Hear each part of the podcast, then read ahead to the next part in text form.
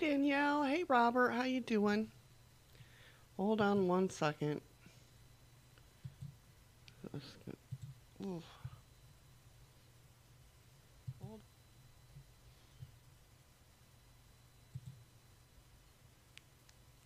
It's been one of those days, you know?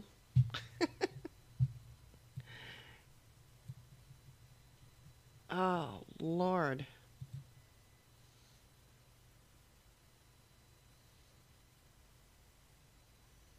Now what's it doing? Good to hear. Good to hear.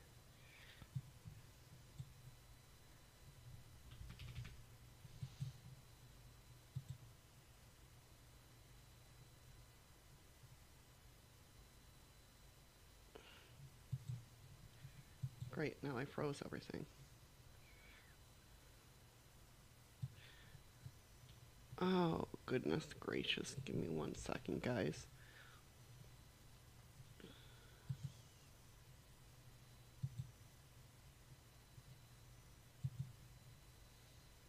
Why am I not live here?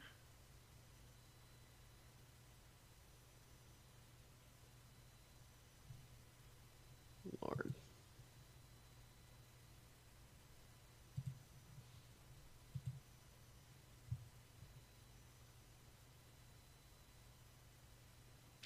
People are sleeping. Yeah, well, I can't help it.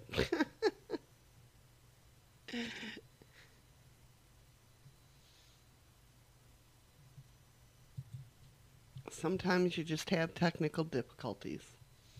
Other times, I don't know. but it's par for the course, it's par for the show. That's how it usually rolls. Come on.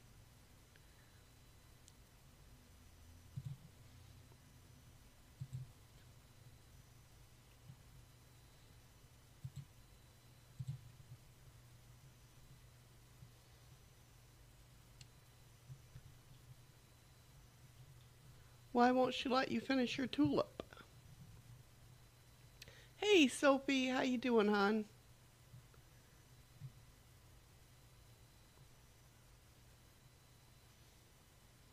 How you doing? Very cool, Robert. Very cool.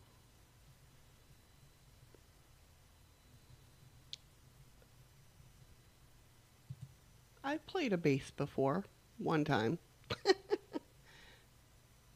I'm just, I'm a drummer. I'm not a bassist. Okay, is that what I want? That's what I want. Yes. Okay, here we go.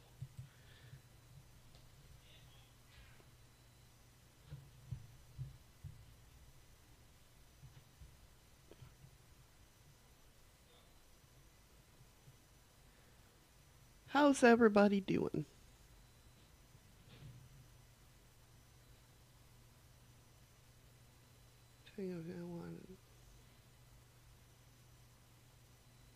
Oh, I'm sure it looks fine, Danielle. I'm sure it looks fine. So, while I'm trying, I'm figuring out why my other channel, trying to figure out why my other channel's not coming up. But what are you gonna do? I guess. Um, I have two.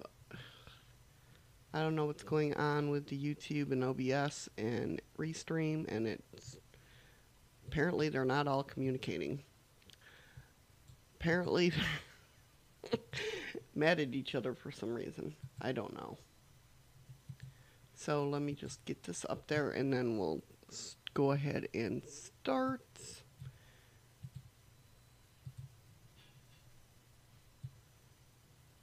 Any day now. There we go.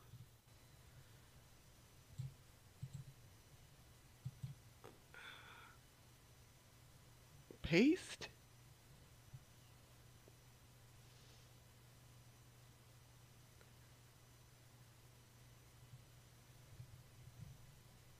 There we go. Hopefully that worked. My DLive is still not going, but what am I going to do? Who the hell knows? All right.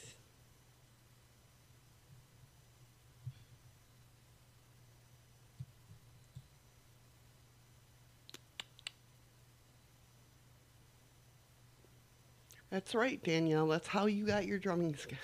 Hey, Meg, how you doing? Well, it's not the YouTube that's messing up. Uh, well, it is, but it's not.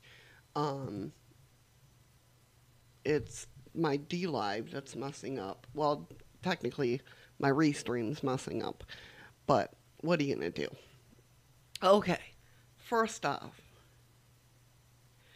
um, in the Discord, Sophie, you brought up the the area twenty or the area, area fifty one, right, man, and what she was talking about.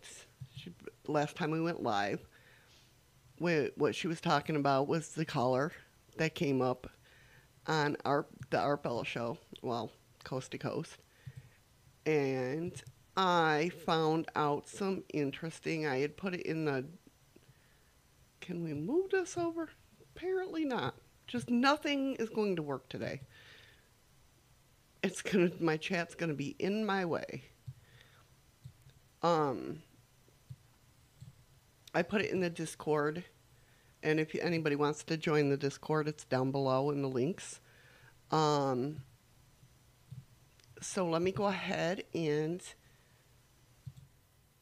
get started. This was the not that. This was the video she was talking about. Um, uh, time. Um, Well, hello, Art. yes. Hi. Um, I, I, I, I don't have a whole lot of uh, time. Um, Well, look, let's begin by finding out whether you're using this line can you hear that okay? uh, Area, Area 51. Yeah, um, that's right. Were you an employee or are you now? uh, I, a former employee. Former um, employee. I, I, I was let go on a medical discharge about a week ago, and, and. I, I've kind of been running a, across the country. Um, oh man, I don't know where to start. They're, uh, they're, they're, gonna, um, they'll triangulate on this position really, really soon. So Um, you can't spend a lot of time on the phone. Uh, So give us t- something quick.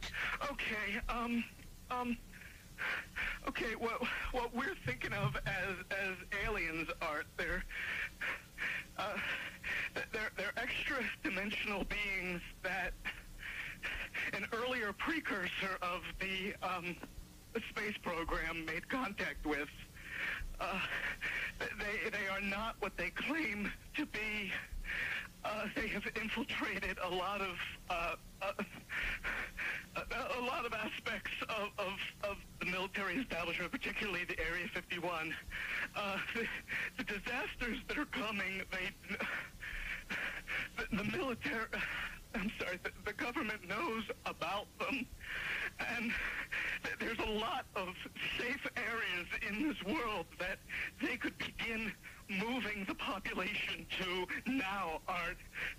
But they're not doing. They're not doing anything. They are not. They want the major population centers wiped out so that the, the few that are left will be more easily controllable. Discharge.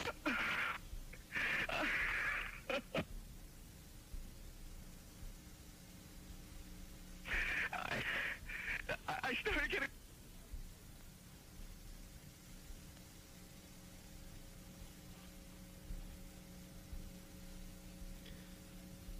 So it goes on. Um, let me get Uh, government or I don't know. it has to be something though. Well, did you hear? Now you tell me because you were listening. That was awful strange. There was a really weird guy on the air when it went off, Yeah, real weird out. like uh, going, sort of, sort of sounding paranoid, Yeah. schizophrenic. Like crying and everything. Yeah, yeah, yeah. Yeah. And how far into the conversation was it when when it went off? Just a couple, about 15, 20 seconds, I'd say. Oh, you like you, you guys missed you, you really missed a call then, and I've got a feeling somebody didn't want you to hear it. Yeah, because it was really strange. All of a sudden, I'm hearing Mark Fuhrman and when I when That's I right. Well, the network, the network, of course, went immediately to a backup tape while we tried to figure out what blew up here. Uh-huh, So that's what you heard happen. uh-huh, And then we're now on a backup link system uh-huh. uh, to be on the air at all right now. So, well, I'm telling you, Am I the... lost all transmit capability on this end. Here in Nevada, the transmitter went belly up suddenly for some unknown reason. I've never seen it do this in all the years, all the years that we've been on the air. I have never seen the transmitter in this way just simply fail, a massively fail, like a massive heart attack of some kind. And so we have gone to a backup system to get si- signal to you right Okay, so they had to go to a backup system. I, you know what's funny is I vaguely remember that, but I'm not sure if I'm remembering the right thing because I used to listen to Coast to Coast all the time, um, just about every night um, that it came on. And the thing of it is, is I, I vaguely remember this, right? Now, I did some digging because Sophie, yeah, Sophie said I wanted to tell you about this as she found it so crazy and intriguing. So I did some digging, and apparently, the portion of it that you hear with the guy talking, that's all made up. Art didn't know anything about it. Um, his name is Brian.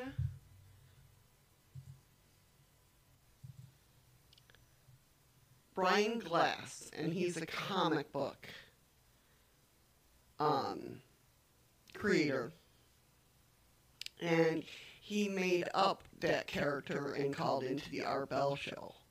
Now, like I said, Art didn't know, but the fascinating thing about that is when he did call in, like the whole satellite going down and the phone lines going down, that's the truth. That actually happened. But talk about your timing. Now, he explains he was on Fade to Black, um, obviously September 9th, 2014, talking about it. I had another interview with him because he plays the tapes and that, and I don't know where it went, as usual. wanted to be killed. And I spent that whole evening Thank you, everybody, for calling in. I've got a, another 20 calls backed up behind you. So let's just keep keep it going. Everybody, Thanks, Jimmy. have a great night. Bye. Alright, hold on one second. Um, now, I the reason why. Um, uh, yeah, thank you for that. And and I got to tell you that even though I knew what was going on and I was in on it, you were freaking me out, man. you were Oh, thank you. you were freaking me out. Thank you very much. I was thinking, uh, you know, okay, you know what? There are a bunch of calls coming in right now. You know what? Let's just see what people have to say. Let's go. Yeah, I have the. Here's the interview with Brian. If anybody wants to hear it, I'll put it in the link in chat. But I, I will say it's kind of funny that, um, oh, it's not going to let me because it's a search. Well, if you just, if you um, just type in Area 51 Brian JL Glass, and uh, you'll find it out there. But he talks about it and everything. Now, the like I said, the phone lines going down. That wasn't part of it. that actually happened, and that's what freaked um, Art Bell out, you know, and everybody else because we didn't hear half of the phone call when it was going live. We didn't hear half of it. Like he said that he was. I was listening to the the other thing that I found, and he said that uh he was throwing stuff around, you know, breaking stuff, and like people were coming after him in that second and everything. We didn't get to hear that because the satellites went out.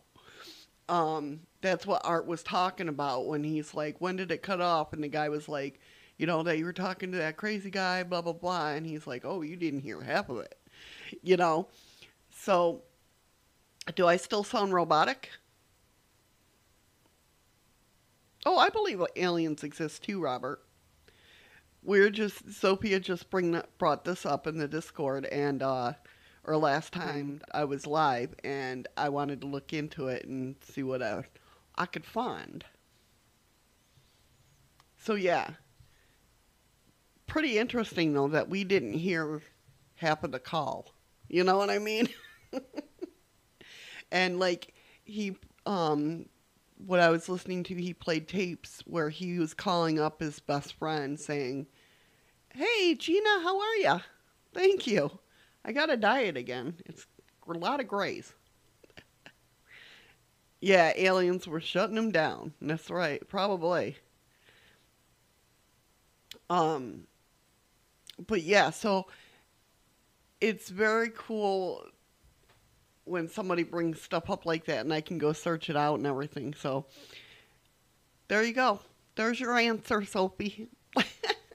And if anybody else, if you want to join the Discord and head over there and, you know, want me to talk about a certain thing that, uh, you know, I'll look into it.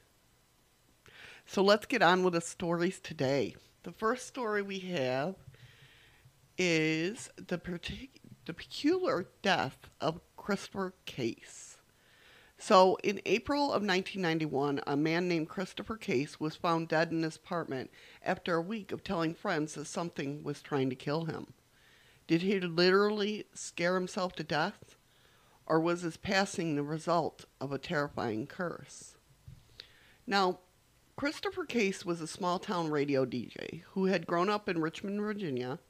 He was a well rounded individual, intelligent, sophisticated, an absolute fitness zealot who took vitamin supplements daily and exercised re- re- religiously. Can't talk, as per usual. He was in his 30s.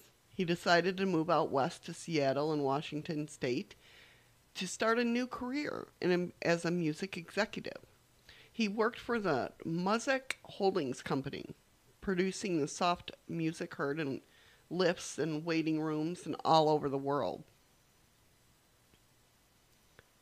Did I say discard? I meant discord. now, Chris was a popular young man. He made good friends in his new role and still managed to keep in regular contact with old friends back in Richmond. But despite this, he was a bit of a loner, and he remained signal, single for many years. This is not strange in itself. His job required him to travel all over the United States, and he had a real passion for music, particularly compositions of the ancient world. Chris's idea of a good time was sitting at home listening to his favorite tracks rather than going out to socialize of the evening, you know. He'd rather sit home and listen to his stuff. He found solace in the arrangements of notes and harmonies rather than in the company of others. He didn't want for much. He didn't bother other people, and in return, people didn't bother him. And it's for this reason that nobody knew him as ever being able to understand the week of summer of 1999, in which he had an ultimately it ultimately ended in tragedy. On the morning of Thursday, April 18th, Chris was found dead in his apartment with no sign of struggle having taken place or forced entry. His body was discovered fully clothed, sitting inside his empty bathtub, in a kneeling position with his hands resting against the wall.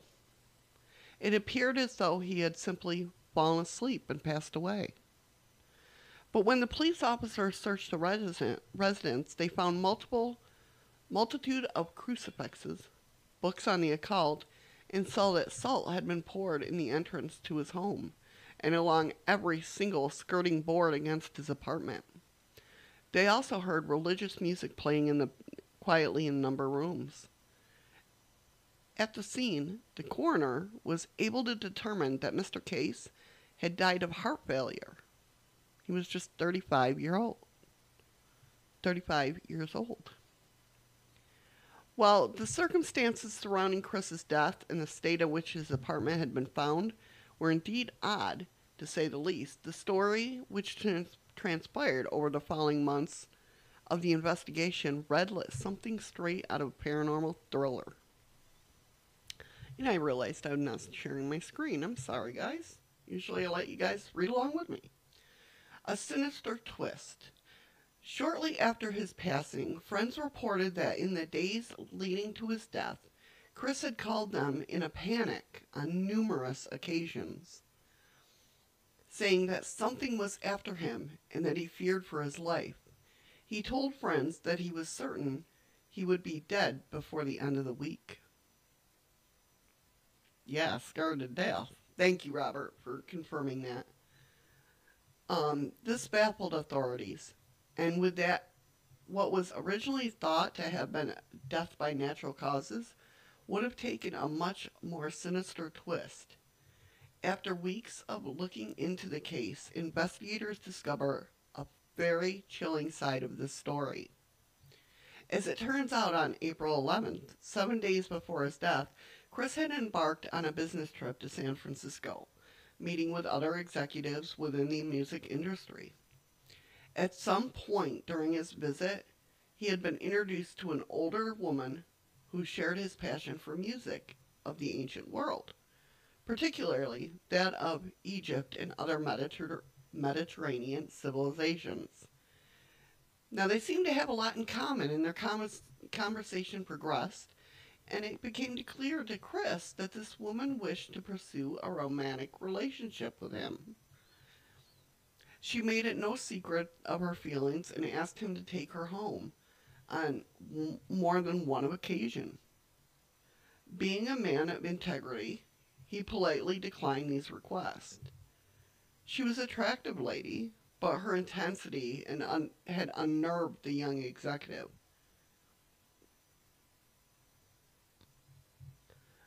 Might be Danielle because I just woke up. this coupled with the fact that she is at least 20 years his senior and it led Chris to suggest that they called it a night and go their separate ways.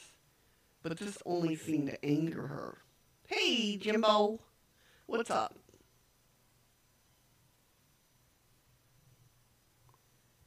She put, she put a spell on it, you never know. She felt the full force of his rejection and then said something strange. She told him that she was a witch. Great, great, and that she put a curse on him, and that he would be sorry. She told him that he would be dead within a week. Well, there you have it. Power of suggestion. All in a witch's name.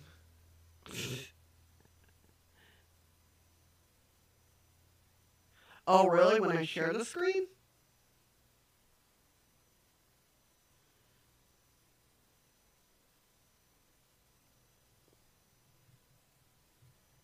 That's weird.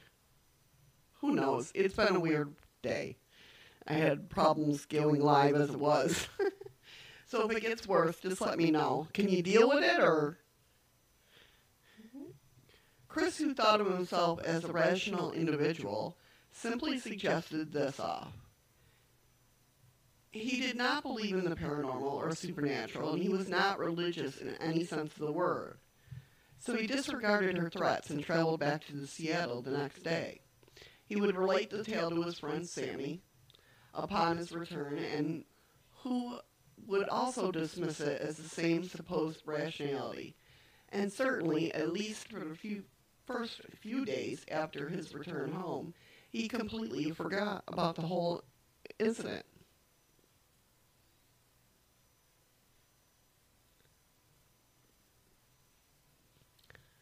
However, on the morning of the 14th, Chris, Chris called Sammy in a panic, saying that he had been kept awake all night by the sound of a whispering voice coming from somewhere inside his home.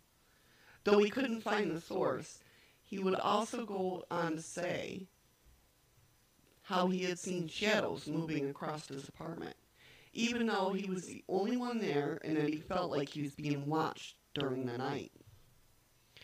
This conversation would be the first of three frantic phone calls that Chris would make to Sammy over the next few days. On the 16th, he called to tell her that something had attacked him during the night. He had woken to find himself paralyzed, being throttled by unseen hands. The attack was particularly intense and violent, and the force of it lifting him off his mattress before releasing him and throwing him back into his bed. Afterwards, he had noticed tiny cuts on the ends of each of his fingers, and that his bed sheets were stained with his blood. Hey, easily distracted, how are you, hon? Welcome, welcome. This instance proved to be too much, and on the morning after, he visited a religious bookstore called Evangel, Evangel Incorporated. The store manager, Rodney, described how Chris had entered the store, walked over to one of the displays, and picked up a handful of crucifixes. He asked him how he intended to use them, and Chris told him what he believed to be true of the matter. He was being attacked by a paranormal entity and that he needed to defend himself. Rodney assisted as his best, as best as he could, and recommended a number of books on the subject of fighting witchcraft. Between his visits to the bookstore and his calls um, to his concerned friends, Chris began a determined effort to fend off whatever mysterious forces had been tormenting him, and by the afternoon of the 16th, the battle lines had been drawn. He'd placed a number of crucifixes around his home, which were um, interspersed with candles, and he had poured lines of salt along the extremities of each room, leaving small piles in each corner. He had also written many notes on methods of combat, combating evil spirits, which were scattered throughout his apartment. It had been less than a week since his meeting with this strange woman, but Chris was a changed man, barely recognizable compared to be compared to the confident, rational young executive he had only been days before. This was an obsessed individual, determined to point determined to the point of being detrimental to his health. He wasn't sleeping. He hadn't shown up for work in two days. He called other friends besides Sammy, and they would describe how he could hear, how in his voice they could hear how afraid he was. And unfortunately for Chris, the evening of the 16th would be the most harrowing experience to date. It's not exactly clear what happened during the course of the night, but something frightening frightened him so much that he left his home during the early hours of the morning and stayed at a hotel. Because of this, Sammy could not get through the um Sammy could not get through to him the next morning. Her only recourse was to call local police department and ask them to do a welfare check on Chris's property. Upon arrival, they found the premises locked and were unable to get access.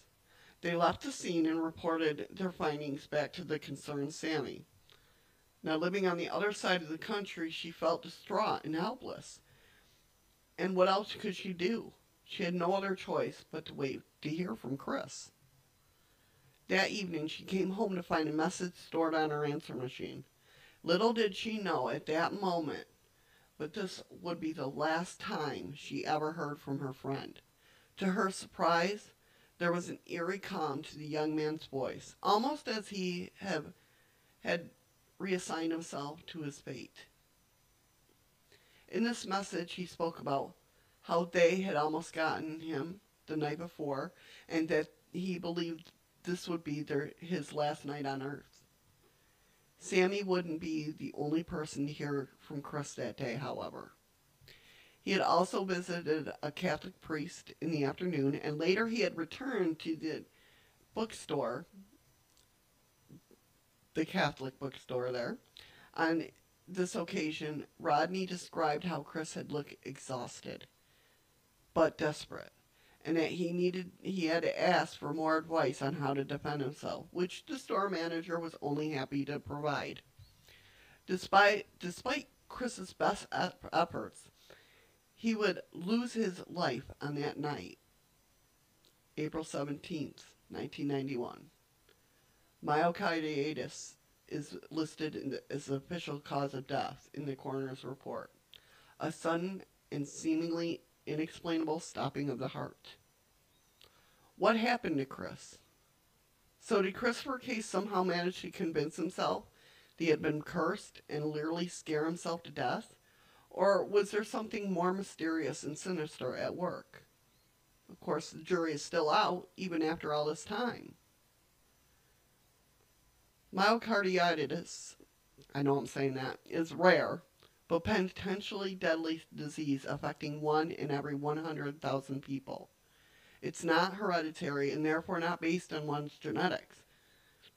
It can afflict anyone at any time, but most commonly occur between the ages of 20 and 40.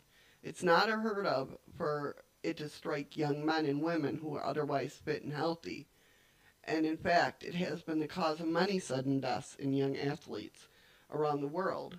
Some medical experts have suggested that there's a link between the disease and man made supplements, such as vitamins or steroids, which they believe could aggravate an existing condition.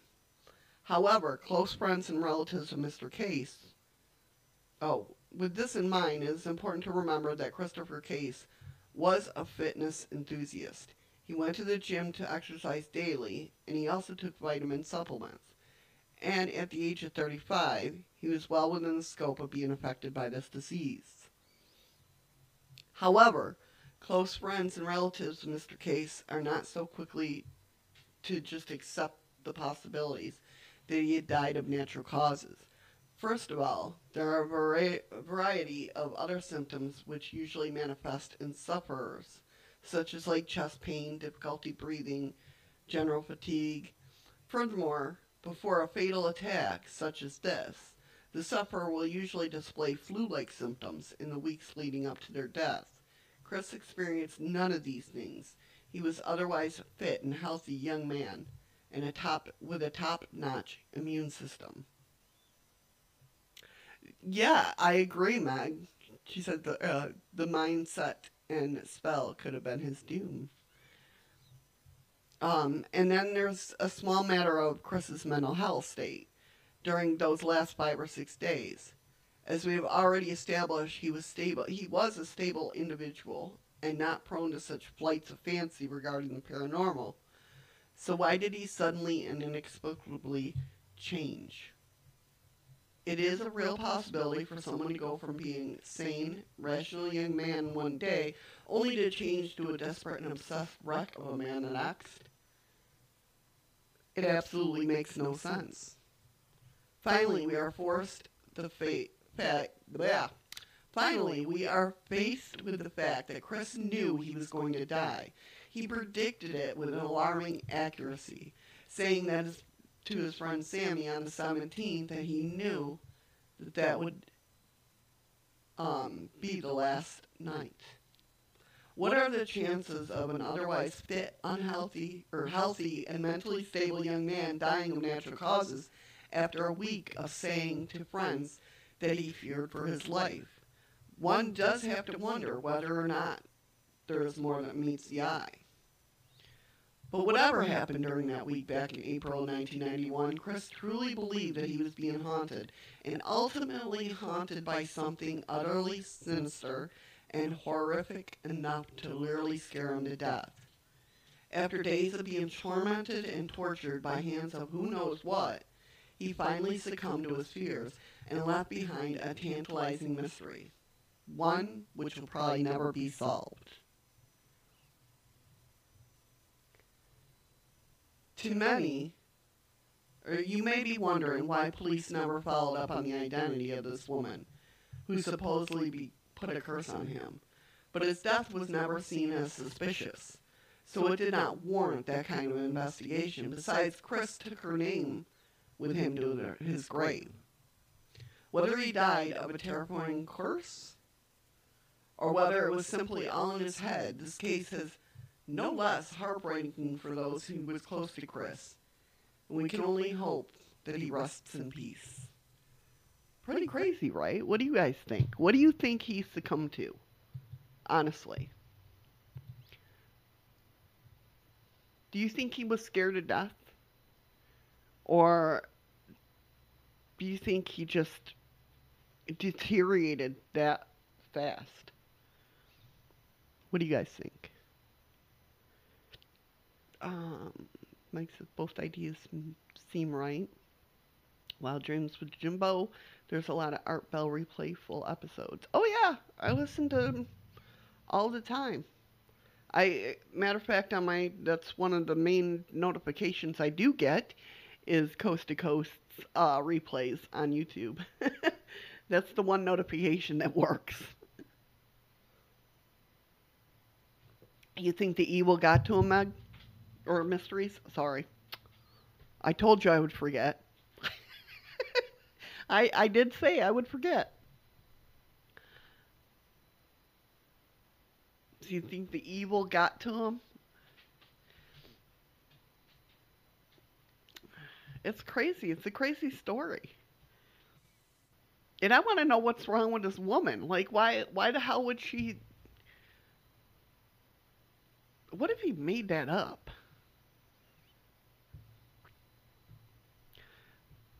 Mind games?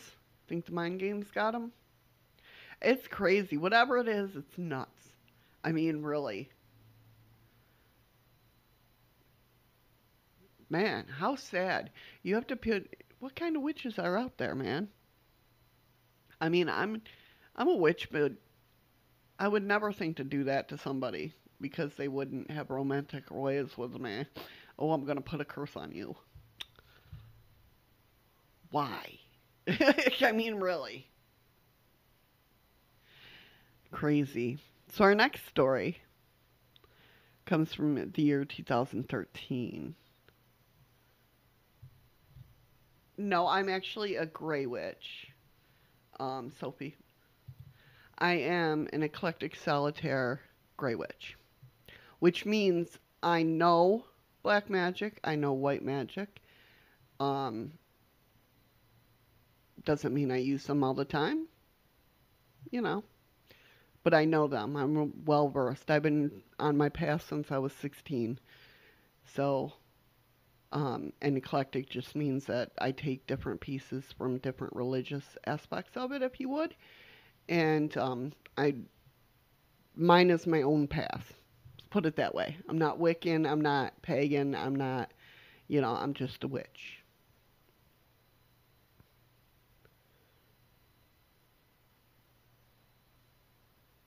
And like my studies of that stuff didn't all come from just being a witch. It's just I'm a researcher. That's what I do.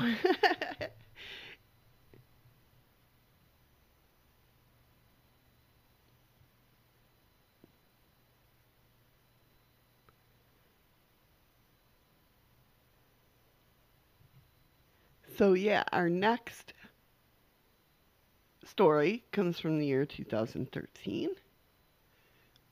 Um, and it's about a college student Bryce Laspisa. Laspisa. Hopefully, I'm saying that right. He had told his mother basically they had a lot to talk about when he got home. And then he began driving home. So on the evening of August 28th, 2013, Karen and Mike Laspisa received a phone call from their son, right? Letting him know that he was driving down to their home in Laguna Niguel, California. Laspisa was 19 and recently started his sophomore year at Sierra College in Rocklin, California. He was studying industrial and graphic design, and the Laspisas had moved to California from Illinois in 2012 following Bryce's high school graduation. According to Karen, she offered to fly up to see her son, who had just broken up with his girlfriend. However, he told his mother not to make a flight reservation until they had a chance to talk. He added, I have a lot to talk about. Karen would never find out what her son wanted to discuss.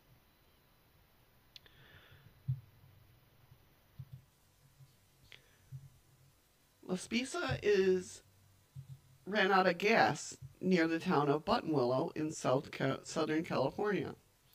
Laspisa's parents had spoken with him around 11:30 p.m. and thought he was heading back to his apartment in Rocklin, which would have been around a 90-minute drive from his girlfriend's place.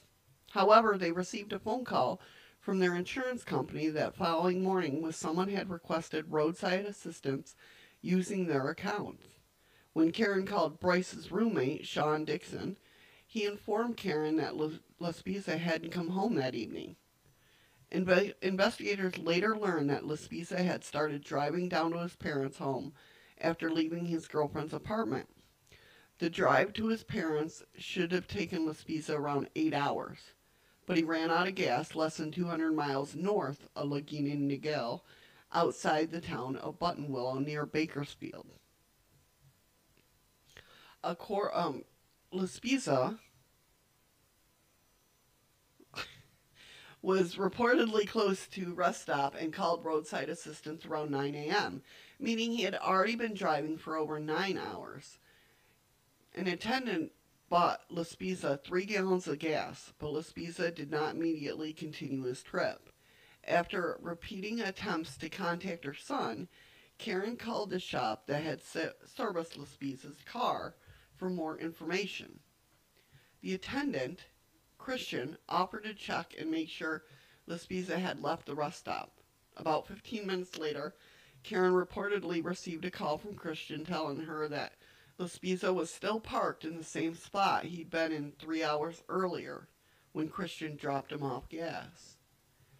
At this time, Karen said she was able to speak to her son, and Laspisa told her that he had just been getting some sleep and would be on his way. Karen and Mike assumed their son would arrive in Laguna Niguel about 3 p.m. on the 29th but by 3:30 p.m. he still hadn't arrived, and it he wasn't answering his phone. By 6 p.m., Karen and Mike had filed a missing persons report with the Orange County Sheriff's Department. Police subsequently found Laspisa only eight miles from the rest stop he had been at for at least nine hours. Police reportedly conducted a sobriety test and searched Laspisa's car, but there was no evidence of drugs or alcohol. Laspisa told officers that he was on his way to Laguna Niguel to hang out with friends and blow off steam.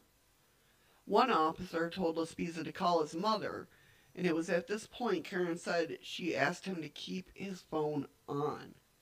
Laspisa and his parents would stay in contact for several more hours before he disappeared. When Laspisa again stopped answering his phone, Mike and Karen contacted Christian, who offered to check on her son. As it turned out, Laspisa was still near the spot where police had found him hours before.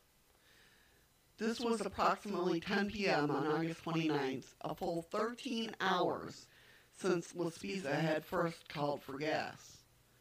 Christian subsequently found, followed Laspisa to make sure he got back to the highway and drove behind him for about 10 miles. Karen and Mike stayed on the phone with Bryce throughout most of his drive, asking for updates on his location. However, Laspisa apparently couldn't give them any clear answer. He told his parents that he that there weren't any signs and he wasn't even sure where he was. He told them that his GPS navigation indicated he would arrive home at 3:25 a.m. on the 30th. According to Karen and Mike Laspisa, they spoke with their son one last time at 2:09 a.m. on August 30th. Laspisa's location was still unclear, but he told his mother that he was too tired to keep driving, so he decided to pull off to, si- off to the side and sleep for a few hours. Laspisa had been on the road for 24 to 27 hours by that point and his parents agreed that they should sleep for that he should sleep for a while. Around 8 a.m. that morning, a CHP officer arrived at Laspisa's home to give them some disturbing news. They found Bryce's car, but he was missing. Castaic Lake sits roughly two hours north of Laguna Niguel, and it's where police found Laspisa's 2003 Toyota Highlander around 5:30 a.m. on August 30th. The SUV was laying on its side in a ravine, and the investigators determined that the car had driven off a 25-foot embankment. Some reports also posted that the vehicle accelerated as it drove down the embankment. indicating that Laspisa was in control of the vehicle. It eventually crashed bumper first into the ravine before rolling onto its side. Despite the severity of the crash, only two drops of blood were found in the Toyota. The back window had been broken out, and investigators suspect that's where Lapiza exited the vehicle. He left behind his phone, his laptop, wallet, and other and all his other personal belongings. Hundreds of sheriff's deputies searched the 200 or 2,200 acre Castaic Lake and surrounding 11,000 acre park following the discovery of Lapice's car, but there was no sign of him.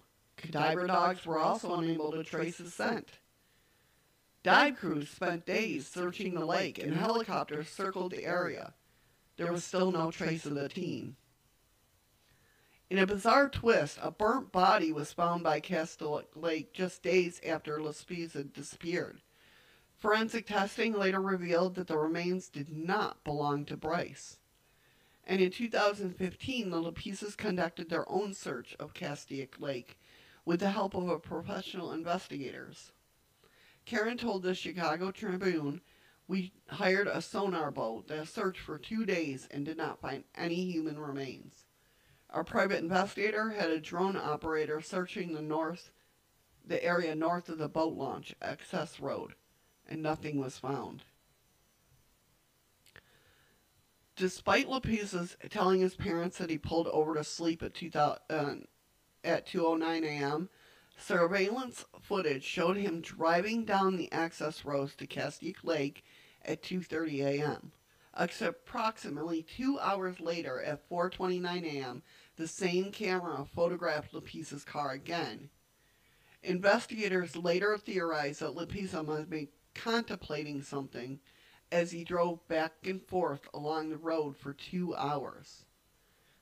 His crashed Toyota Highlander was found only an hour later, and Lapiza was nowhere in sight. Now, Lapiza's girlfriend, Kim Sly, and his roommate, Sean Dixon, both stated that Bryce hadn't been himself in the days leading up to disappearance. Dixon noted that Lapiza was drinking excessively and had also used the ADH medication Vyvanse so he could stay up all night playing video games. And according to Dixon, Lapiza had also been given away personal items, including an Xbox and a pair of diamond earrings his mother had gifted him. Kim said she, in the past, that Lapiza had broke up with her over text, saying that she'd be better off without him. Sly noted in the interview that she had run through every scenario about what led to Lapiza's disappearance. Sly had allegedly also taken Lapiza's keys away from him the night that he was at her apartment, but eventually gave them back at his parents' request. Investigators in Lapizas have wondered if Bryce could have some sort of psychotic break as the result of abusing medic- medications and alcohol, which could have explained his odd behavior in the days leading up to August 30th car crash. In early October 2013, just over a month after Lapizas disappeared, sightings of him were reported in Oregon. A police officer in the town of Port Orford claimed that he had seen Lapiza, but what wasn't aware of the teen's missing person status. Lapiza's family was also told the press that there were additional sightings of him in the area, but they remained unconfirmed. His uncle, Brian David, commented at the time how difficult it was for family to hear about the sightings. David said the interview we get we'd get the word of a possible sighting, and you know it brings brings you way up, and then you find out oh it's not Bryce, and it brings you way down. The sightings in Oregon began just days after authorities suspended the official search for Lapiza, but no positive IDs were ever made. It's crazy. I know, right? The mind is a powerful thing, Robert. You're so right. Sophie said, find it funny that his girlfriend's name is Sly. I know. What a weird last name. So, Detective Robert Martindale, the LAPD, was the lead investigator on Bryce Lapiza's case, and he believed that the t- teen decided to walk away from his life. In an investigation discovery interview, Martindale noted that the bloodhounds were brought to Castaic Lake and quickly picked up on Lopeza's scent. The dogs followed the scent across the dam and eventually to a truck stop before losing it. Martindale theorized that Lapisa may have gotten a ride from a trucker. However, Lapisa's parents remain unconvinced that he was willing to, he would have willingly disappeared, and that they've even considered the possibility that he suffered a brain injury following the crash. Detective Martindale has stated that the answer to Lapisa's disappearance likely has to do with whatever he wanted to discuss with his mother. And I think that too. I think it, you know, reading that, first of all, you feel sorry for both the family and the kid, you know, for Bryce. Um, if for in my mind, if he was telling his girlfriend, um, you'd be better off with somebody else. You know, most likely he didn't want to be in that life anymore and he was giving things away, that's a sure sign that somebody wants to end their life. And, you know, but hopefully, I mean, hopefully his life didn't end and he just went on living as somebody else, you know. What do you guys think? Especially if there was a lot of, you know, sightings in Oregon of him.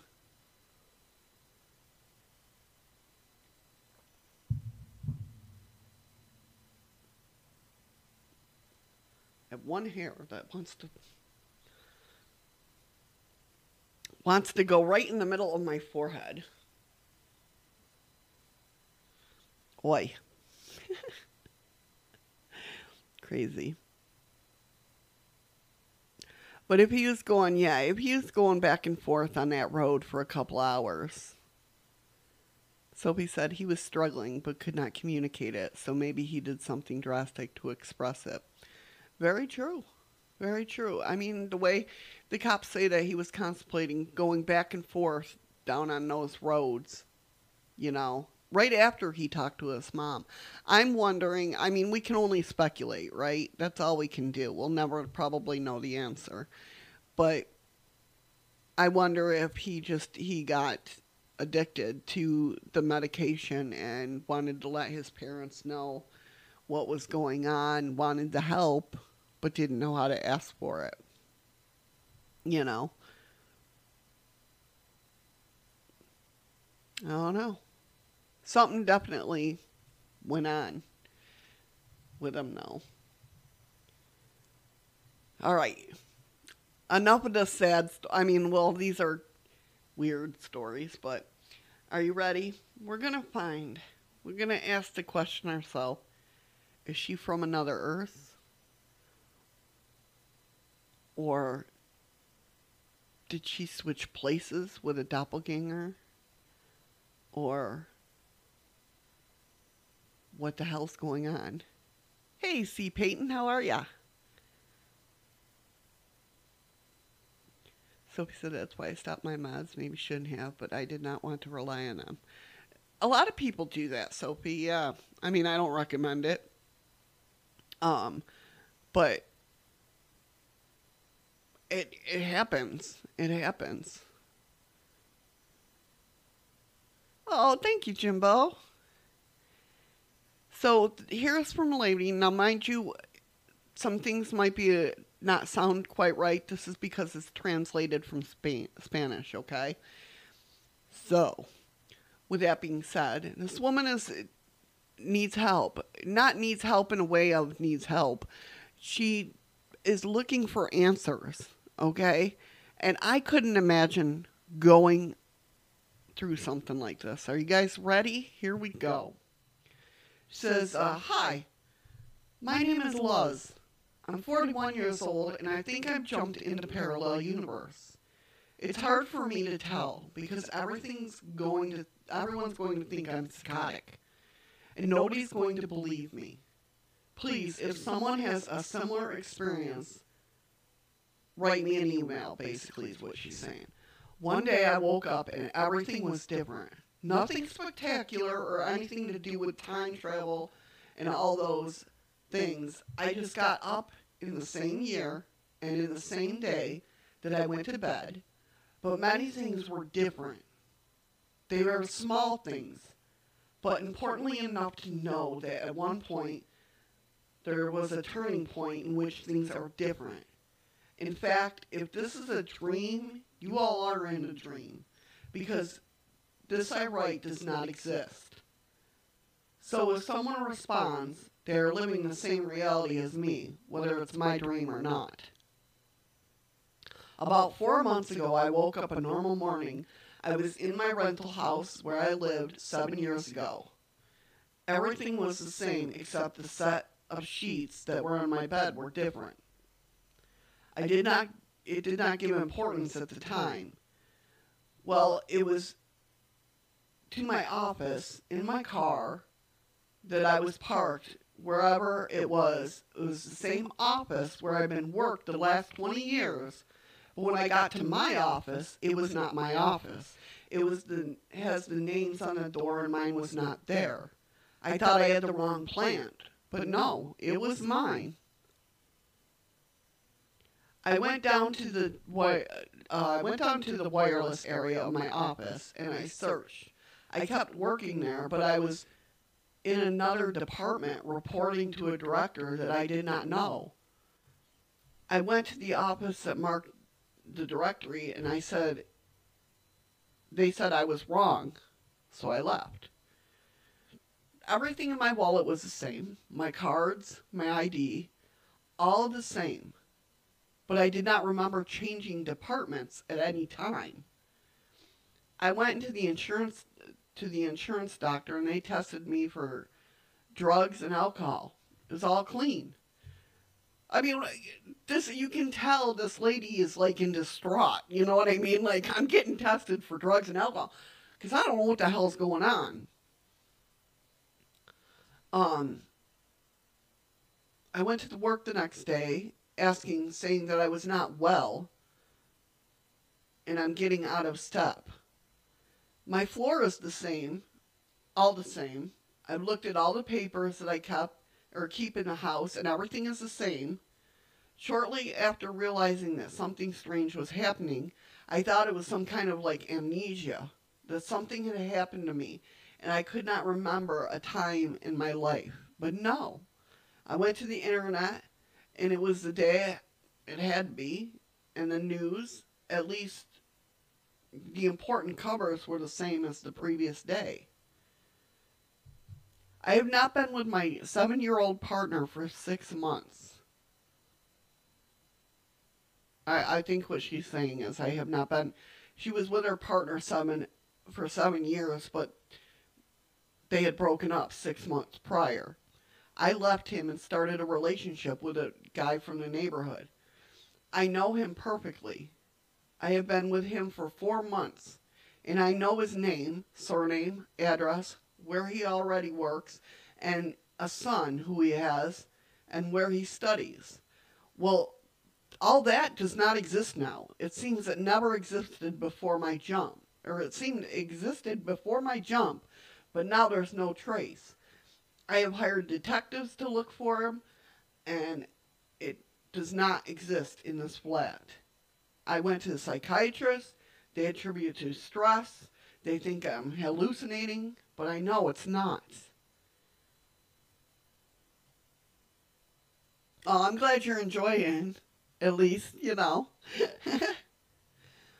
My ex boyfriend is with me as if such things I have never left him, apparently. And Augusta, and my, my boyfriend now, seems to have never existed here. He does not live on the floor where I lived, and or encountered his hojo. I don't know what that's supposed to mean. I swear to you that this is real, and I'm very sane. My own family, excuse me, my own family does not remember things like an operation on my sister's shoulder a couple months ago.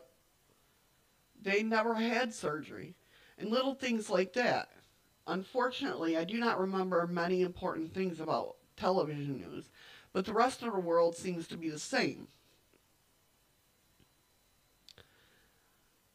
There are many little things in the last five months and now.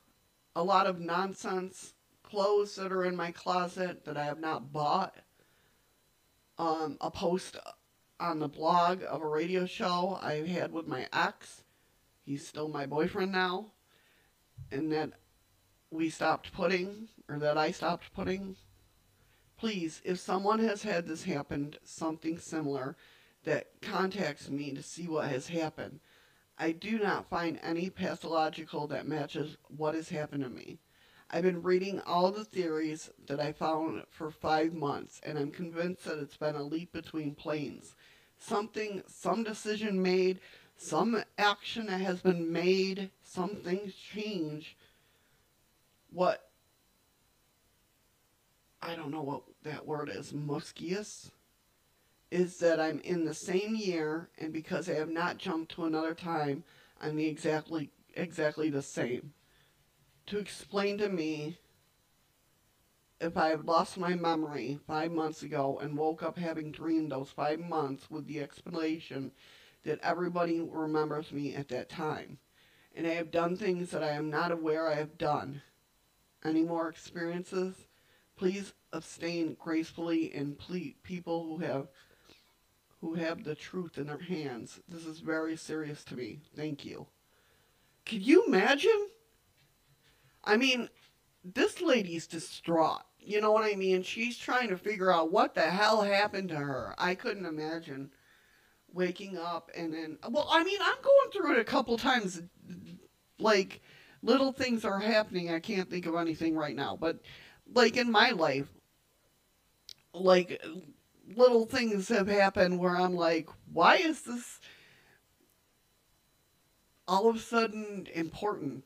You know what I mean? I don't know. Yeah, my daughter-in-law actually freaked me out the other night. Um, it really freaked me out because we were talking because my grandbaby's been sick off and on, and we're just trying to like figure out stuff, and we are talking, and she's like, "Well, chickenpox are are gone now." And for a minute, in my mind, it went like, "We don't get shots for chickenpox anymore." I'm like, "Wait a minute!" My mind just. I walked into her bedroom. I'm like, "All right, Savannah." My mind just blew up. We don't get vaccinated for chickenpox anymore. And she's like, "Oh yeah, we still got." I was like freaked out for a minute there. I was like, "Wait a minute, when did this happen?" that we stopped getting vaccinated. She's like, "No, no, no, no. We still get vaccinated. And I'm just saying, chickenpox don't happen anymore." And I'm like, "Oh, okay." They do, but okay. Yeah, but it's like stuff like that that's been going on in my world that I'm just like, I'm trying to think of something that it is. Um, like something that wasn't important in the past has become like very important now. And it's like, why is this important? Or vice versa. You know what I mean? Does that make sense? Yeah, I've never heard of anything like this before either, Sophie. I mean, I've heard of people like trying to figure, like having time lapses and that, because I love a good story with a time lapse. Hi, Amanda. How you doing, hon? Welcome, welcome. Um, but I can't imagine waking up and your whole, you know, things are like being with your ex-boyfriend that you broke up like six months ago. Hello. Can you imagine? Could you imagine just waking up and being like, all of a sudden, your ex is in your bed and you're like, how, where the hell did you come from? And he's like, what are you talking? And he's just as weirded out with you because you're like talking like, we broke up. What are you talking about? And he's like, what? Because his timeline is you guys have been together the whole time, you know? So talk about being distraught. I know I would be. All right. Are you ready for our next strange story? Did you know the Amazon had telegraphs? No, you know what threw me? All right, before I start that, because um, I'll be away from the keyboard but listening. Okay, Amanda, no problem, hon. Um, now get this. Talk about going down a rabbit hole. I wish the pictures would come up because I found this great, and it's the one I'm on now. This great forum board, and talking about how Russia. And I was going to search Russian websites. Russia had power before we had, like, they had lights um, in a chandelier, not candles, actual lights in a chandelier before we had lights. Like I'm weirded out by this. I'm like, oh my god, has our government really lied to us that much? Like I'm thinking of like North Korea. Like North Korea people don't realize that they're only this little continent, right? They they're not allowed to see outside the world and see like how big we are to them or Russia is to them or anything like that. Like they're completely mind forked, right? Um, I and then I read that and I wanted the pictures to grow. I mean, I was scrolling Russian. It was bad. I was scro- I was scrolling looking for these freaking lights before we had light electricity. Thinking, if I my my world is going to be blown up if my government lied to me about you know having electricity when we had electricity and and like other people had electricity and we did not have electricity. And like you know that's history right? I mean i know they uh, like i know our history has changed a lot. That's a timeline difference too. But our our history has changed a lot from when we were younger and and stuff like that right but something like that would really totally blow my mind, I think. So I am going down the rabbit hole and I will let you know what happens. Okay? it's crazy, I know. I'm crazy, I know. It's all good. I already know that. My kids know it. We're good. so, get this in the Amazon, they had a telegraph, basically.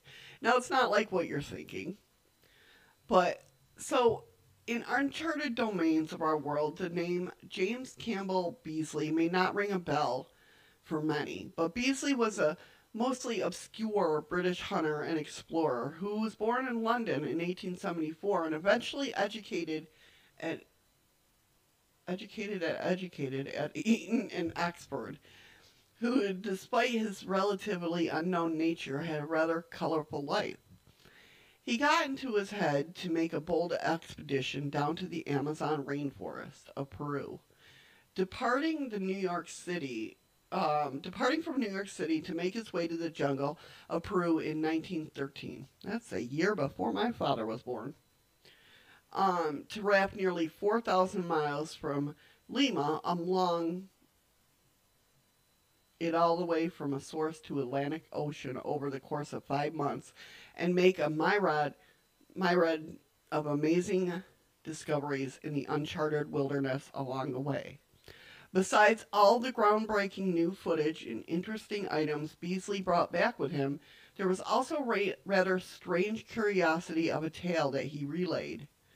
He noticed during his expedition that the natives of the Amazon always seemed to know when he was coming, no matter how far or how fast he traveled, which piqued Beasley's curiosity to no end. When Beasley inquired as to how the natives are so quickly knew of his arrival without the locals explain or without air, the locals explained that the natives of the region have had long developed a complex system of communicating instantaneously for miles around, essentially a wireless system, which Beasley himself would write. It was in Jamara region that we fi- first learned of this wir- wireless system. We were met at the entrance of the village by the number of natives. They had event- evidently been expecting us. And when he asked how they knew that we were coming, they pointed to a crude looking arrangement suspended between two tree two tree stumps in a hor- horizontal bar. Through our Indian interpreter, we learned that this was a wireless apparatus for sending and receiving messages from the various tribes throughout Amazon Valley. The transmitter was a hollowed trunk of tree suspended from the pole so that the base was slightly off the ground. Inside, it had been arranged very much like our violins. All right, Soapy, take care, hon. Love and light to you as well, hon. Um, it was explained that the instrument was struck smartly with a small rubber hammer and a vibration was created that carried for miles over the hills. The receiver is very similar to the transmitter, except that it's placed in hardwood platforms, the base of the hollow tree trunk being grounded to the platform. When the message is struck in a neighboring village, sometimes 30 miles away, this receiver catches the vibration, causing a jerky singing sound. I understand the sound can be read by members of the tribe, and that this news of um, other happenings are told throughout the countryside. In this way, the Indians all along the route heralded our approach, and we were met by inhabitants all through the Putumayo, Napo, Beni, Madrid, De Diaz, and Lower um, valleys, and the tributaries to the great Amazon. We learned also from the Marathos and the Humbayas tribes that this method of telegra- telegraphy had been used by the various tribes in that district for thousands of years. I don't know, I just found that interesting and I thought that you guys would find that interesting as well.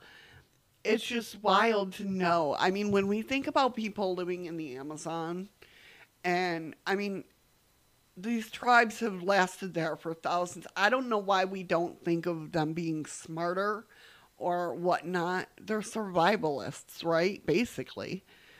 But to hear somebody like having a, a system like that, that is so it it was so cool to me and I thought I'd share it with you.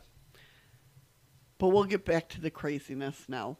I just I don't know, it was a little thing that I thought I'd share with you. I thought it was wicked cool. Eh, you know, what do you know?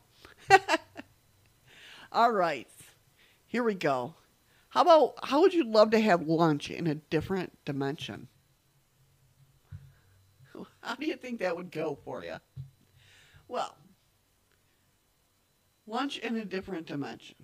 The idea that there are similar or nearly identical realities that exist on a different level than ours has thrived in concept as far back as there is a history. Olympus, Asgard, Magmel, and when, you know, these places of legend go by many, many names in many, many cultures. But they are the same, in fact, that they are like our world. But they are not our world. Paul Calizio is convinced that in 1995, he was one of those people. Calizio lived in Rhode Island and had been to Newport many times. The city that was home to the America's Cup yacht race for more than 50 years was only a 45 minute drive away. After all, he had been there so often he considered himself a regular. One of his favorite places to eat was Newport Creamery that served everything from buttermilk pancakes to burgers to clam rolls.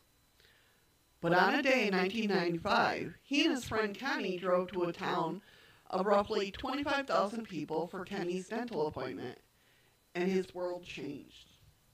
After Kenny's appointment, they went out for lunch in this town he knew well and found something unexpected. I parked my car in a familiar spot and we walked down the famous America's Cup Avenue to Thomas Street, or to, to Thames Street, Calizio said. We walked past a shell service station, which he was familiar with, but Calizio was surprised to see a well slant downward and open to the street that and it opened into a street that had escaped him during previous visits.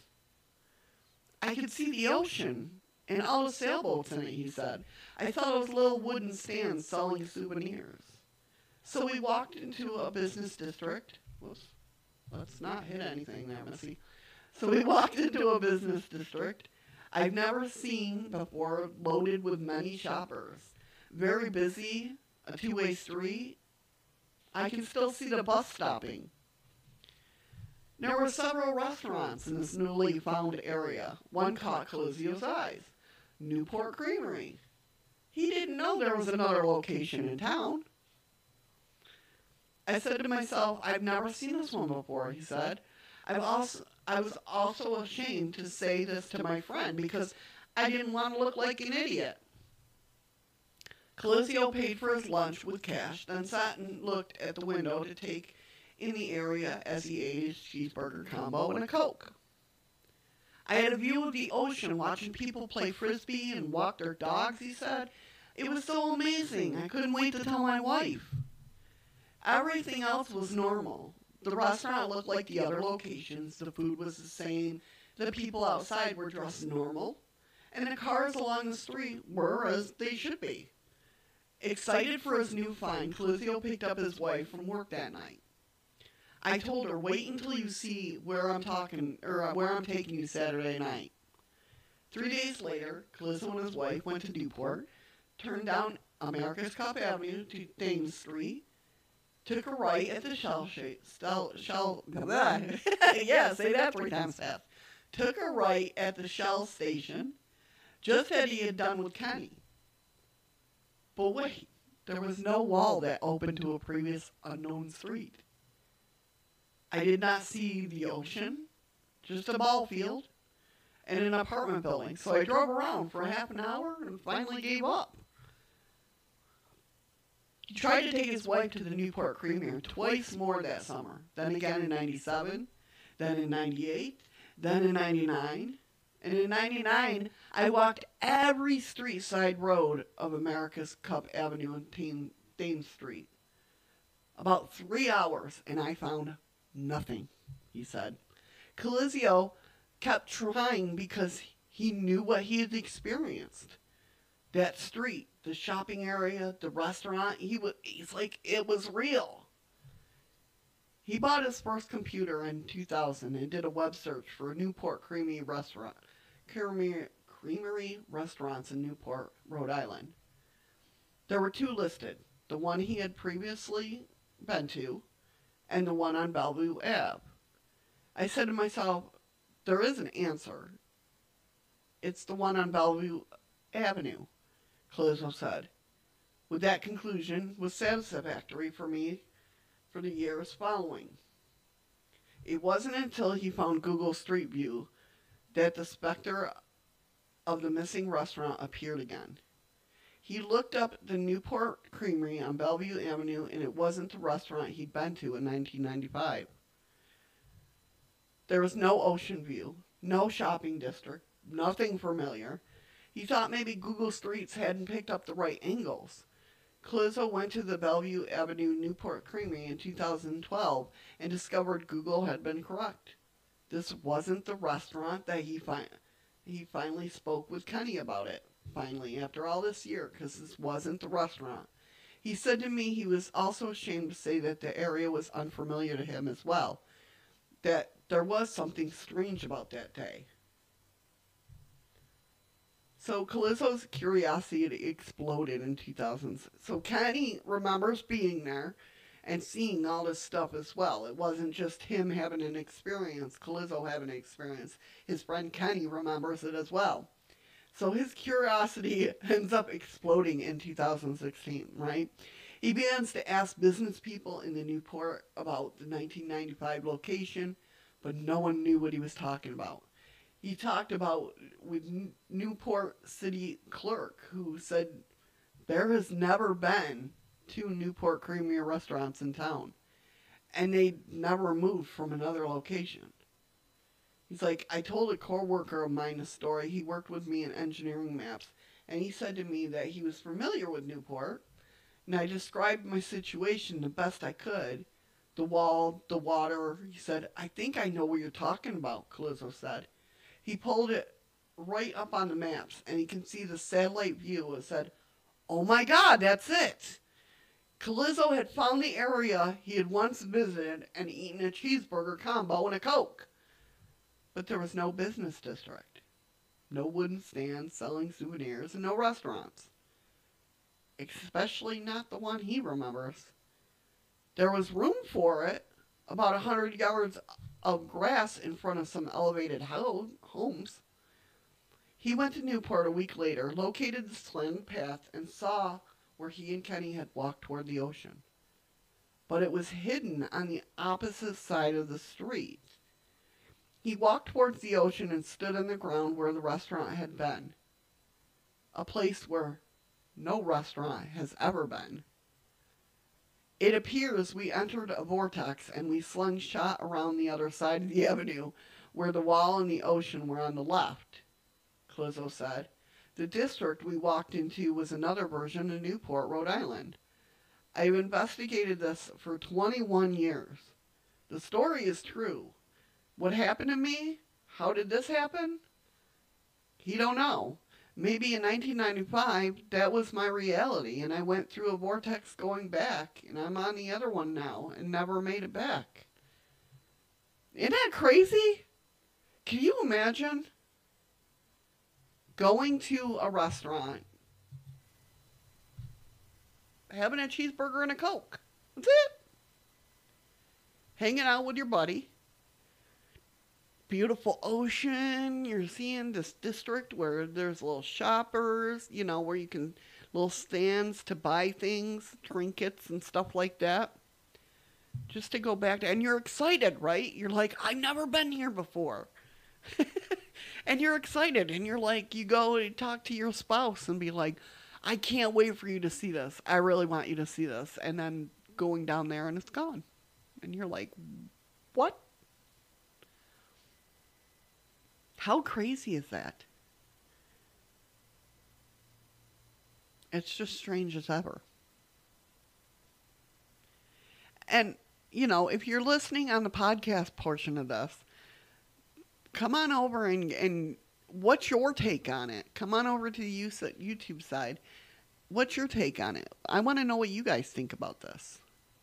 What happens? Is it just a time slip bumps into each other and boom, you're in somebody else's timeline.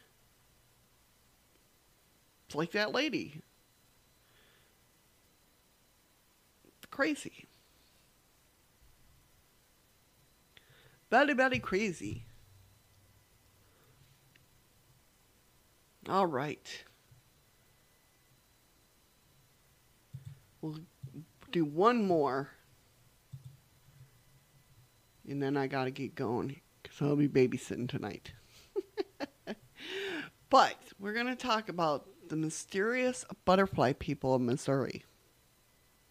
Have you guys heard about this? On May 22nd of 2011, a time slip. Yeah, easily distracted. I that's why I love a good time slip story. Can you imagine now being so excited? So excited to tell somebody about this, to show them, and it being not there. Not ever there. It was never there. That's crazy.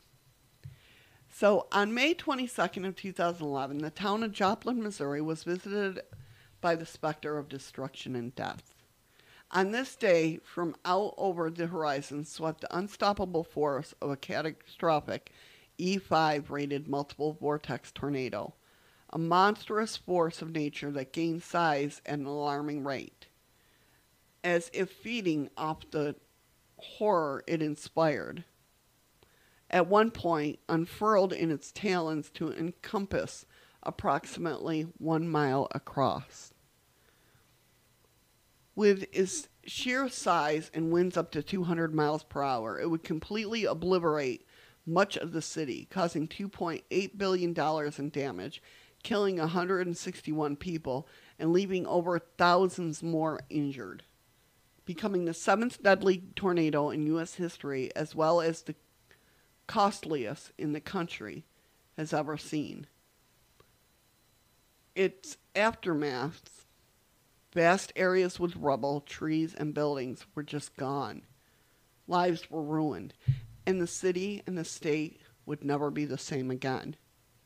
Yet from within the whirl of deaths during the disaster there comes one there comes strange reports of ethereal beings that came forward from some unknown place to reportedly help those in need, and which have become called the butterfly people of Joplin. Okay, Robert, I'm glad you're still hanging in. I hope you're liking these stories. The name itself comes from some of the descriptions of the various young children who supposedly encountered seemingly angelic beings, often called butterfly people, with multicolored wings and often surrounded by a shimmering illumination or orbs of light, although descriptions vary. One popular account that probably made the name stick comes from a two and a half year old little girl who was in a car with her father when the tornado came tearing through. Miraculously, although the vehicle was blown clear off the road and tumbled over, the two occupants within were shaken but completely unharmed. The girl would later say that the butterfly people had been sitting in the car with them, and when she was told that no one else had been in the car, she insisted, No, Daddy, there were butterfly people in the car with us. Was this the mind of a very young child trying to, you know, describe angels? Or is it the product of stress at a young mind? Another harrowing vehic- vehicular encounter with these beings happened when a young boy was riding in a truck with his father during the catastrophic during the catastrophe, yeah when a car came soaring through the air towards them seemingly bearing down on a direct collision course, but somehow managing to veer off the la- at the last moment so that barely missed him. The boy would later say that he had seen two very big angels hold the car back at the time and throw it to the side. Although only the boy had seen the mysterious figure, the father would admit that it seemed to be no rational reason for why the car should have not smashed right into them. There is also the account of the mother and the young daughter, who also was caught in the tornado in their car and managed to crawl out of the vehicle to take refuge in a nearby ditch. The tornado re- relentlessly approached, destroying all in their path, yet amazingly leaving the two un- uninjured. And the girl supposedly said to her mother, Weren't they beautiful? Did you see how beautiful her wings were? When the mother told her daughter that there had been no one else there, the girl insisted that they had indeed been surrounded by winged angels with rainbow colored wings as the tornado passed. Maybe angels, it definitely could be. Other accounts happened right out in the open, such as that of a young boy about five years old who had caught who was caught outdoors when the tornado tornado came lumbering through. And although there was much devastation to the area in the wake, he was found to be unharmed, with the debris around him arranged precisely so that it just missed him. The boy would remain calm, that as the winds roared by him, he had said he had seen three glowing figures with butterfly wings walking towards him across the field and that whatever they stood, the flying debris would bounce off to the side or disappear. These three winged entities then surrounded him until the raging tornado passed, after which he described as smiling before vanishing into the air. A deputy sheriff also apparently told a similar tale of a four year old boy who was found wandering a field in the aftermath. When asked where he had come from, the boy said he had been at the St. John's Hospital when the tornado had hit, But the strange thing is that the, the boy was completely unharmed without so much as a scratch on him. And despite the fact that the hospital had been pretty much leveled and that with numerous casualties, when he asked how he'd gotten away and ended up in the field a full six miles from the hospital without injury, the boy simply matter of factly stated, The angels brought me and sent me down here. And yet another such tale of a young boy caught outside with his father, with winds so strong they supposedly whip, whipped the father's shoes, ripped the father's shoes off. Yet they came out unscathed, with the boy later saying that the butterfly people had been hovering over them throughout the ordeal. There are other stories like this as well, such as as Clay and Melissa Morgan and their four children, Zoe, Emma, Eli, and Luke. Zoe being 12, Emma being 8, Eli being 5, and Luke being 4. The family lived in a mobile home in Joplin that was pretty much directly in the path of the rampaging tornado, which blew open the entire house and sucked out Clay and Morgan to send them flying out while still perched atop a mattress like a water slide. Fortunately, no one was ser- seriously injured, but it was found that little Eli was missing. After a panic search, they found him uninjured around 20 feet from the house, oddly wrapped in a green rug, like a burrito, although no one knows who wrapped him or even where the carpet came from. All Eli was able to remember that he had seen a man with brown hair hovering over him. Other such stories are harder to classify, yet they're every bit as strange and perhaps connected. One is the account given by Pastor Vermouth, who said that something very mysterious had happened at the church and that was hit by the tornado during a service. At the time, the congregation was quickly whisked off to the basement, but this did little in face of the breathtaking destructive power of the beast, and the walls of the church came crashing down all the way to the basement. Several people had been pinned under heavy rock and debris, and then it was reported that suddenly six large men had arrived to lift all the rubble off before saying that they had other people to dig out and leaving. They were not regular rescuers because they were eh, the actual rescuers arrived. They not only had seen no other people in the area, but also claimed that the collapsed walls would have been far too heavy for six men to lift. So, who were these strangers? Were they the same guardian angels seemingly watching over the others?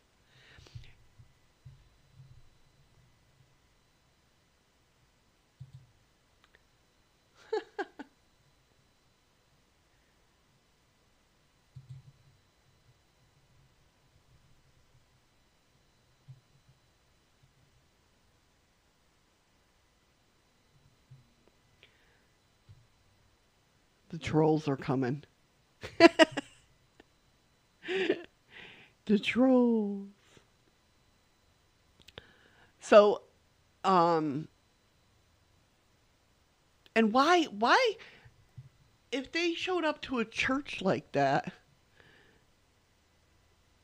okay, if they showed up in the church, why didn't, if they were at a church, why didn't they show up as angels? To everybody else, they're showing up to butterfly people but at the church, they showed up. Maybe that's how they had to to get the.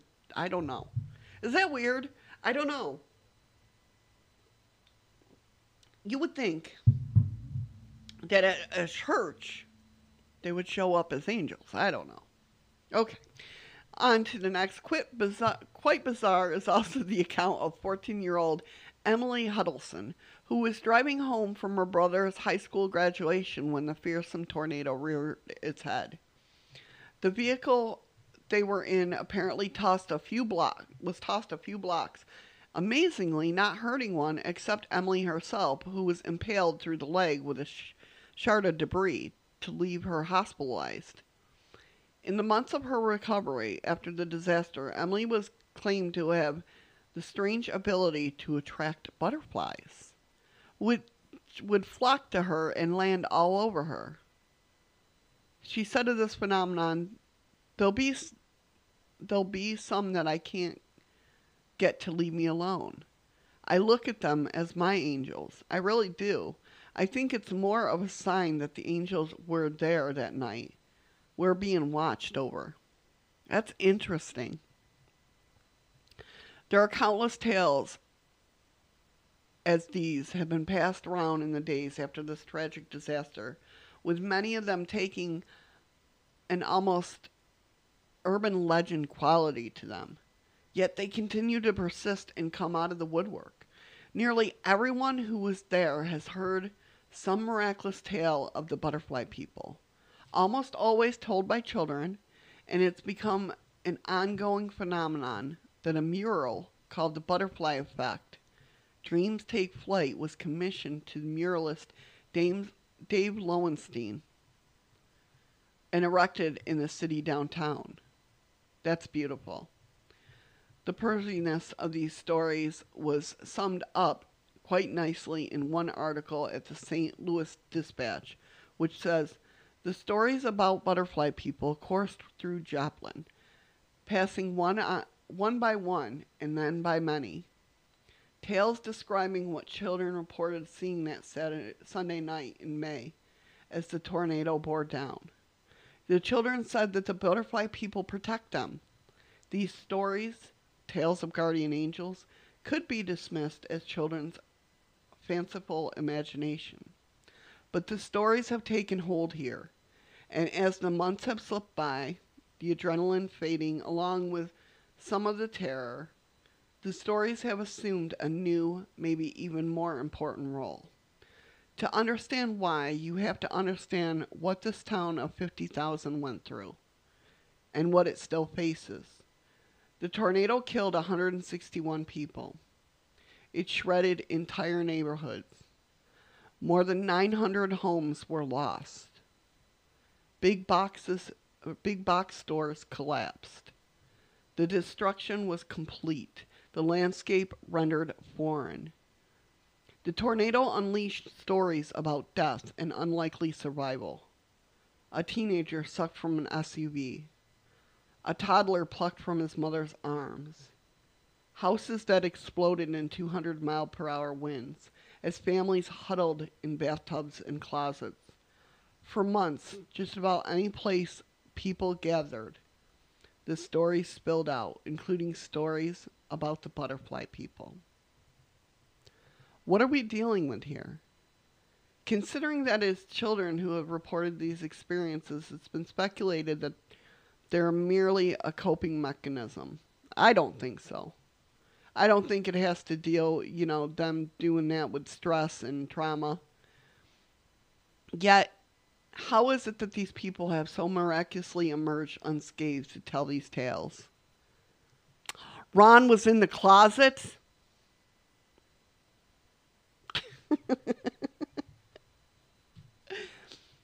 How do we explain the adults who were also witness to in unexplained twists of luck that managed to help them avoid certain death in the for- face of their worst tornadoes in the country ever seen? Is this all coincidence mixed with a bit of luck, trauma, overactive imaginations of children? Or is there something more to it? Could it be that these entities really did come from somewhere beyond our understanding to help? And if so, were they angels, aliens, or what? And why did they appear only to children? Run! Where were you? You were in the closet when 69xxx.fun came in.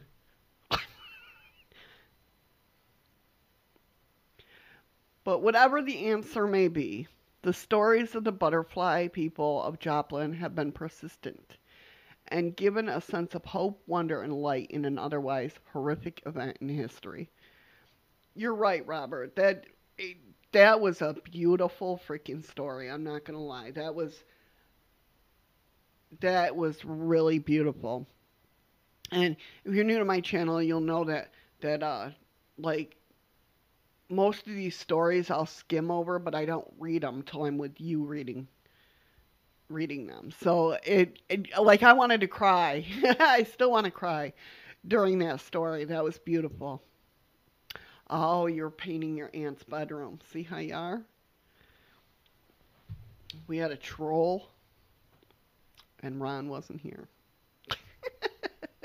That's okay. That's okay. I see how it is. But that was a beautiful story. I mean, I'm. It sucks that that happened, um, in Joplin, but the angels, the butterfly people, how beautiful! Their wings had been must have been so beautiful.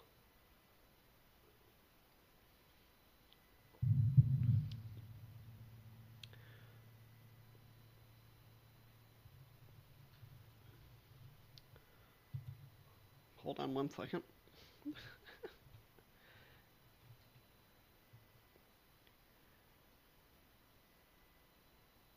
oh, why does it gotta go there?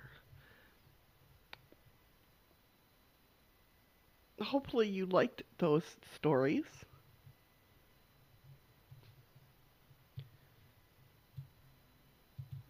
I try to make it a mix, you know, of like basically creepy stories, then, you know, stories like that with angels and everything like that. I try to give it a, you know, some UFO, some paranormal, some cryptid. You know, you know how it goes. So, with that being said,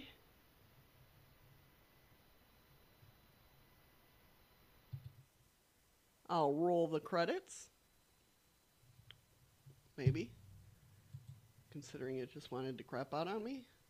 There we go. I'll roll the credits. Apparently for DLive though, there's I'm not live, so I didn't see anyone Ida went through, so I don't know. Yeah, this is it. I mean, it only went through um this was a tornado in Joplin, Missouri.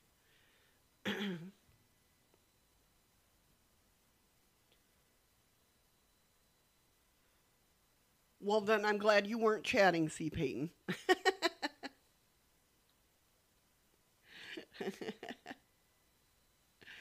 I'm glad you weren't, te- you know, texting while you're driving. I'm glad you enjoyed them, though. I, I hope everybody. Hi, Joel. Very nice to meet you. Welcome, welcome.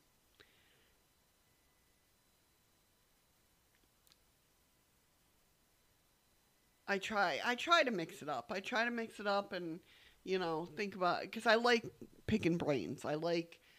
Um, am I talking to myself? No, I'm not talking. My mic's working. I uh, I like picking brains. So therefore, you know, I try to mix up to see what you guys think about the stories. But interesting, definitely interesting stories today.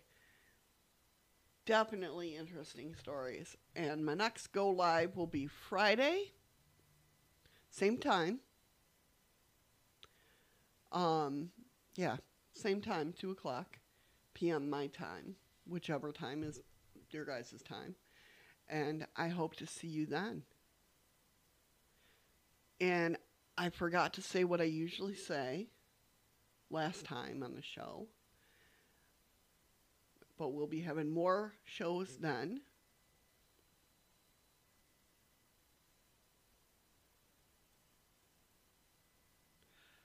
Ron, my my Discord's down in the in the links, so if you got stories, put it down there get a hold of me. You know how to get a hold of me. Um, all my links are down there. You know, you know how to get a hold of me. Ron's been one of my regulars since the beginning, which is what coming up on four years now. And uh, yeah, so stick around. Friday will, like I said, two o'clock, and uh, yeah. I hope you have the rest of say a great rest of your day or night wherever you are. With that being said, guys, I'll see you Friday. Thanks for hanging out with me.